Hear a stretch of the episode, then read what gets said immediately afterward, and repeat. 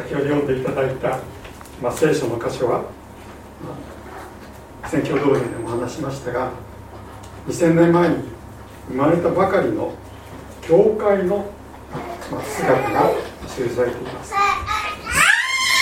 当時の教会が何を大事にしていたのかどういう営みをしていたのかが記されています。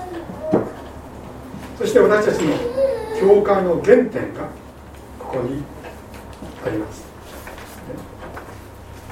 えー、このところから私たちは3つのことを学ぶことができると思います。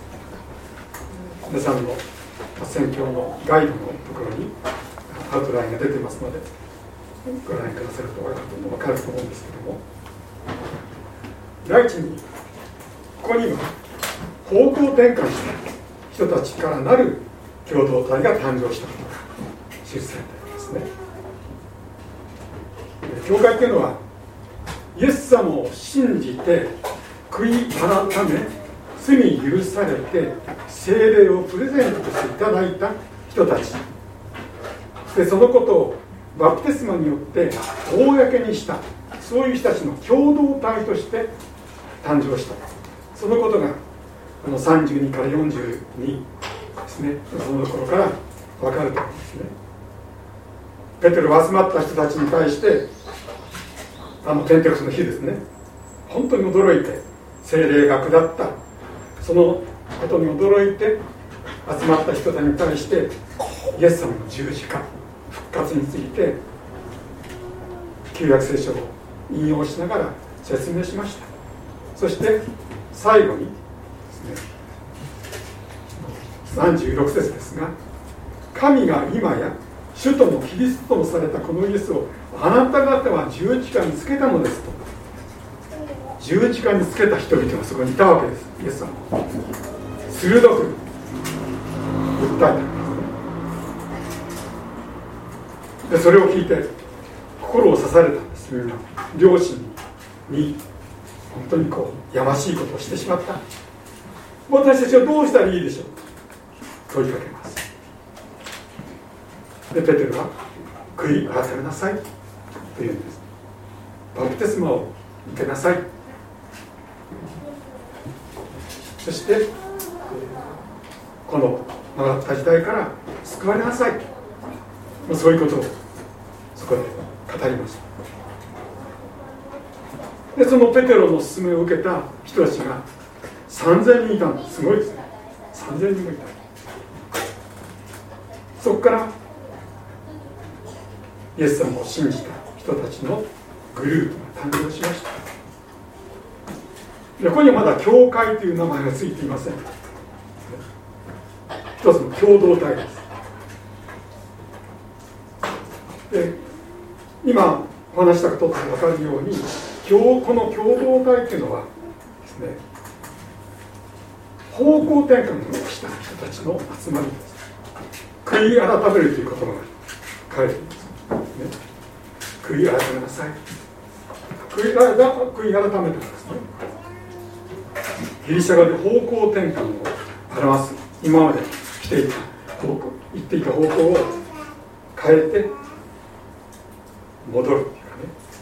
神様背を向けていた者たちが神様になって方向を転換して歩き出す。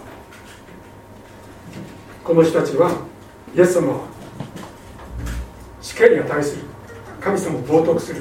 死刑だ。十字架刑に追いやりました。でその方こそ自分たちが昔から待ち望んでいたキリスト救い主だと。いうことをこのペテロの説教を通して知らされたんです。ああ悪いことをした。ひどいことをした。彼らは悔い改めてイエス様を信じて救い主を信じる。方向転換をして新しい人に変えられた。新しい人たちです。罪を許され。精霊イエス様をお使わしくださった精霊を人格の中心にいただいてその精霊と共に生きる新しい人。そのことを明らかにするためにバプテスマを受けた。んですその新しい人々からなる新しい共同体がここに誕生したことだと思います。でこの新しい人による共同体というのはこの時以来2000年今まで続いています。いろんなことがありましたそれ以来。歴史の荒波を乗り越えてここまでやってきました。そして二十数年前にこのタンポポ教会がここに誕生しました。その共同体の一つの現れ一部です。まあ歴史の流れの中で、まあ、人間の側の理解が変わってきたり政治や文化によって影響してきたり教会の組織についての考え方が変わってきたり協調点がこう違ったりしまして本当に多くの教派とか教団とかグループが生まれましたでも全ての教会の第一歩はこのペンテコステの日に始まった新しい共同体です。そしてその共同体のメンバーは悔い改めた方向転換をして新しくされた人たち。それは同じです。ずっと同じです。ですからまあ形は違いいろいろこう変化はありますけどもその原点は今日の箇所に記されている。そして私たちの教会はどうあるべきかを考える一つの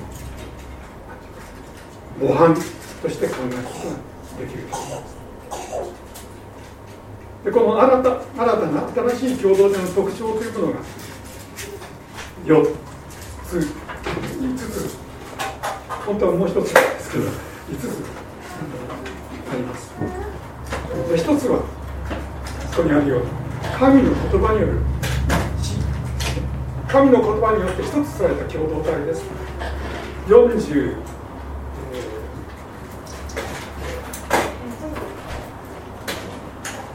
2節にですね彼らはいつも人たちの教えを守る。人たちの教えっていうのは人たちが自分で考えた教えではなくてです、ね、イエス様ご自身のお言葉行いご人格によって表された神様のお考え計画の内容それが人たちの教えです。そしてそれが元になってこれが生まれたんですね。この聖書が人たちの教え通して生まれました。特に新約聖書旧約聖書はもともとありましたけどそれが一つになって今聖書として受け止めています。神様のお考え新しい共同体である教会は神様のお考え神様のお言葉真理によって一致が与えられる共同体。とする一番大事なことです。神様の言葉を守る。守るってありますね。守るというのは常にそこにとどまるということを指す言葉なんです。いつも聖書の言葉にとどまるんです。そこから学んでとどまって神様に従っていく。それを何よりも大事なこととして教会は存在してきました。さらに42節には交わりを持つと交わりって何でしょうか私た。ちはイエス様を信じました。悔い改めました。バプテスマを受けました。でも私たちは完全ではないのです。依然として弱さがあります。失敗を犯します。つまずきます倒れることもあります。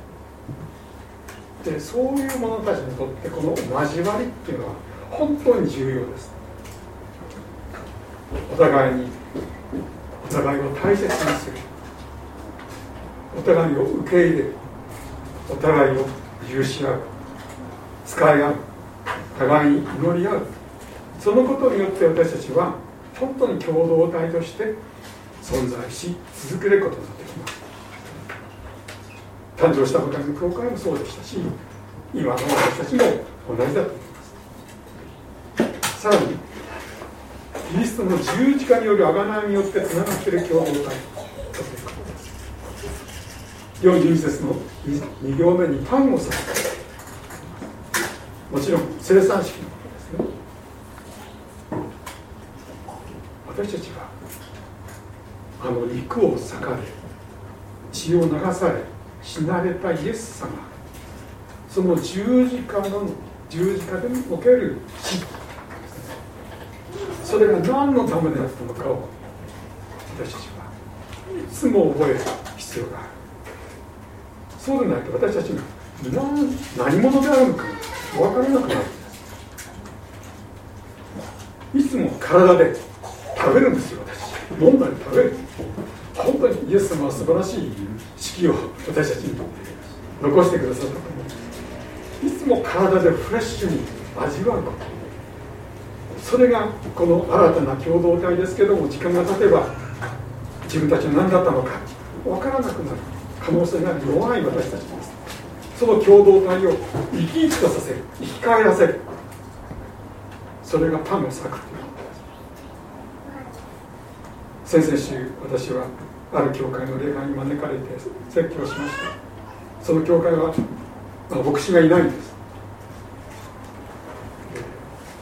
まあ、説教者は時々来るんですけども1年以上このコロナ禍で生産式ができなかった。で私は生産式をそこでさせていただきました。本当にフレッシュに皆さんは神の恵みを覚えることができた。それだけでない。当時の教会この集まりの中にいた多くの人たちはあの総督ピラトに対して、釈放すべきなのはバラモかイエスというイエスなのかというあのピラトの問いかけにいや、ね、バラモを釈放せよイエス様は十字架にとそういう叫んだ人たちがいたと思う。多く3000人もいた。その中のどのくらいの人たちか分かりませんけど多くの人たちがそういうイエス様を十字架につけろと言った張本人ですその時からまだ数十日しか経っていない。その人たちがイエス様の体を覚えて裂かれた肉を覚えてパンを裂く。流された血自分もその血を見たでしょう。それを覚えながらブドウの杯から飲む。皆さんその時の人々の思いを想像してみてください。どんな思いであの生産に預かったでしょう本当に大きな感動っていうんでしょうか。涙を流しても感動じゃないけど私も思う。私たちも生産本当に大事です。大切にしていきたい。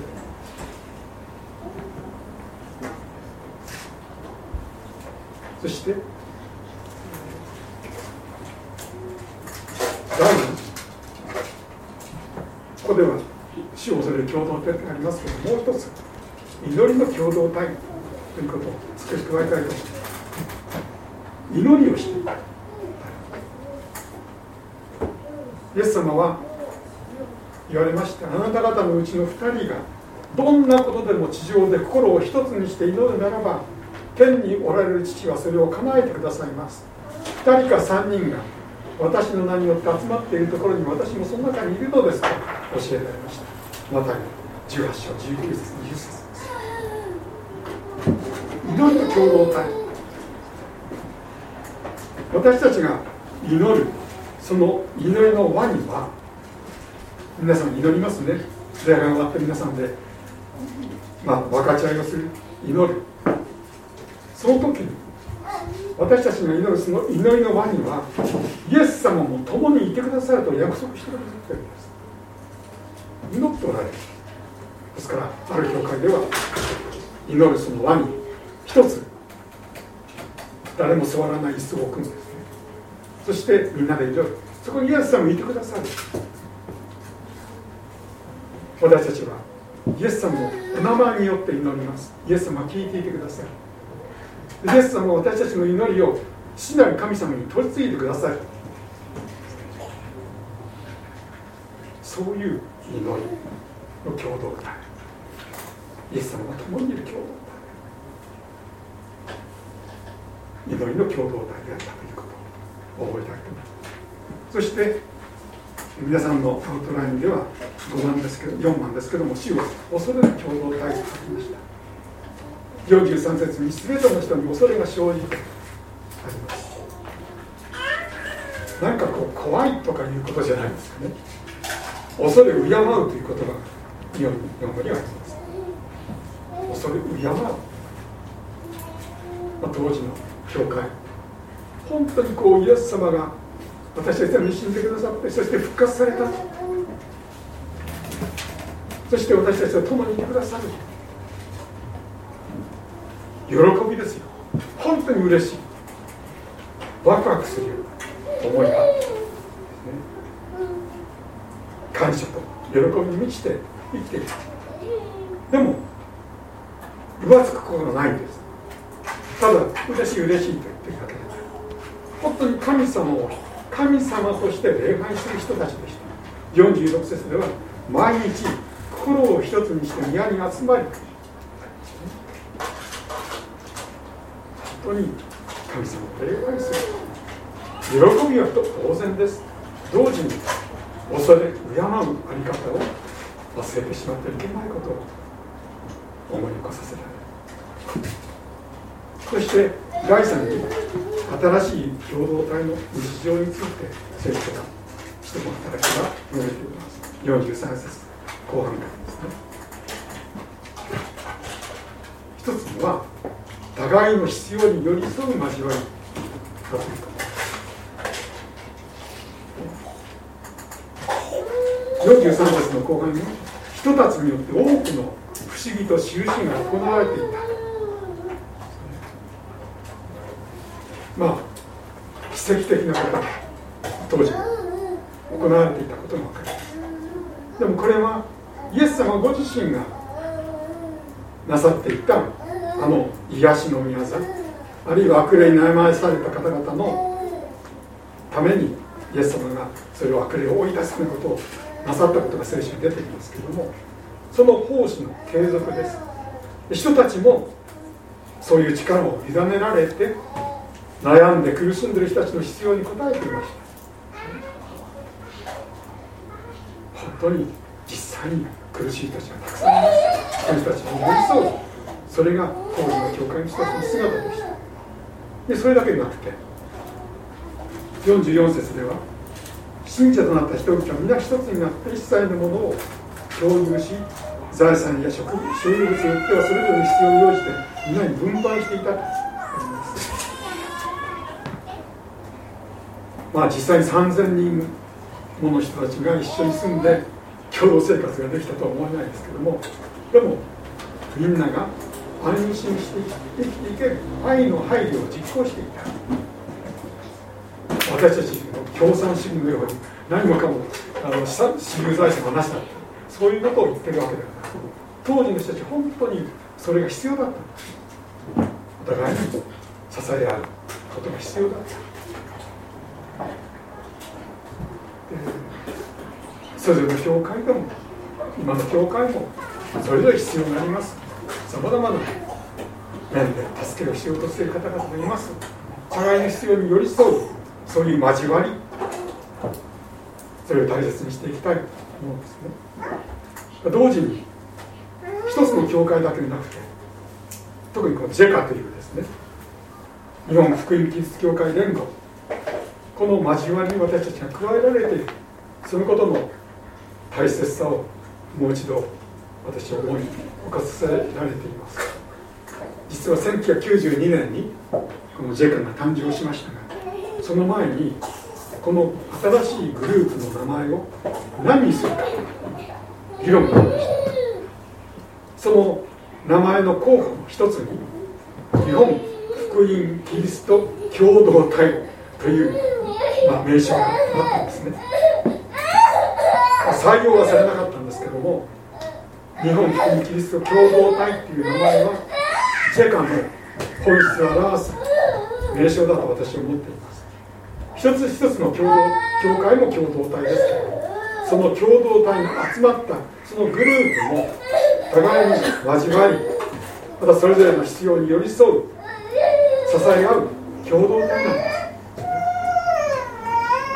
す私は、まあ、よく礼拝の説教に招かれます。特にジェカの教会の礼拝に招かれます。牧師がいない教会あります。10人ぐらいです。牧師も招かれない招くことが難しいけれどそういう教会が、まあ、都内にもありますし全国あちこちの地方の教会はその教会が多いんです。牧師が高齢になってもう引退する年代80僕の僕より23 23歳上の方で85ぐらい私よりずっとですね。5年ぐらい上の方ですね。もう85ぐらいでもう引退したいんじゃないかな引退したいとおっしゃるんですよ。でもどうなんですか？引退後の住まいがなんです生活費どうしたらいいか。年金だけで生活がなかなか難しいそういう先生方が何人もいらっしゃる私たちはそういうジェカという共同体の中で私たちが役割を果たす必要がある支えていく寄り添っていくそういうこと。も大切にしていく必要があると私は思っていますそれは一つの例ですけどね新しい教会のそれは礼拝を中心とする交わりでした。毎日心を一つにして宮に集まっていました。当時のユダヤ人たちは毎日の朝と夕方に神殿で行われる礼拝動物の犠牲ですね。それが中心ですけどもそれに参加していました。クリスチャンたちもユダヤ教の人たちも同じ神様を礼拝していましたから当然のようにその礼拝に参加していたんですね。まあ違和感がなかった。でもやはりクリスチャンとしてイエス様を中心とするその礼拝それが必要だということでだんだん自分たちの礼拝を始めるようになったと思うんですね、まあ、いずれにしましても主を礼拝する毎日ですよ。皆さん教会に集まる。それほど重要なこととして受けて主を賛美していた。祈りを共にしていたということです。さらにこの新しい共同体というのは47節を見ると本当に魅力的な共同体であったということが分かります。周囲の人々に好意を持たれていた。民全体からというんですか。らすごいですね。まあこの新しい共同体クリスチャンたちのグループは周りの人たちにとってみれば非常にこう変わったグループ自分たちとは違う何かこうイエス様キリストを信じる。警戒されてもおかしくない、まあ、警戒した人たちもいるわけですけども。でもこの新しい共同体は非常に魅力的な交わりであったことが分かります。好意を持たれたそして毎日救われる人々に加えられていた。この主の恵みによってこの共同体に新しい人たちが加えられた。何なのか。何に用いられたのか。この共同体の方々の生き様。生き方言葉姿勢態度、ね、お互いのその愛の交わり。そういうものが用いられたんだと私は思います。でペテロはこの説教の中その人々に対する説教の中でこの曲がった時代から救われなさいと40節で語っています。曲がった。当時は曲がっていた時代だった。いや今も変わらない。道徳的に思想的に曲がりくなってどこにも解決が見つからない。でも私たちこの聖書をまた聖書の神様を信じて生きる私たち。この神様を信じて生きるまたそういう同じ神様を信じて生きる人々と共に生きる共同体として生きることそれがどんなに素晴らしいことなのかって私は思うんです教会という共同体他に見ることのできない交わりですそしてイエス様を信じて生きる。その時の何ていうか道徳的な面ですね。この世界この今の社会の人々の道徳的な水準っていうかねを見た時に私たちはある意味で道徳的な本当に健全な健全さが守られている。聖書を信じイエス様を信じて生きる。その時の道徳的な健全さは他に見ることはできないと私は思います。思想的にも本当に堅実にこの社会の中で生きる。責任を果たして生きる。他にそういうところがあるだろうか。思う。もちろん私たちは完璧ではありません。失敗があります、まあ、同時に立ち直る道も用意されるそういうことをよく考えていくと私たちのこの教会という共同体は本当に神様の憐れみですけども曲がった時代の希望そのものだと皆さん思いませんか？私たちが教会という共同体の在り方もう一度点検しそこに加えられたものとものとしての在り方をしっかりと受け止めて生きるときに教会というのは周囲の方々にとって魅力ある共同体としてまたこの曲がった時代の確かな記号として用いられていくそのことを私は信じます。お祈りをいたしましょう。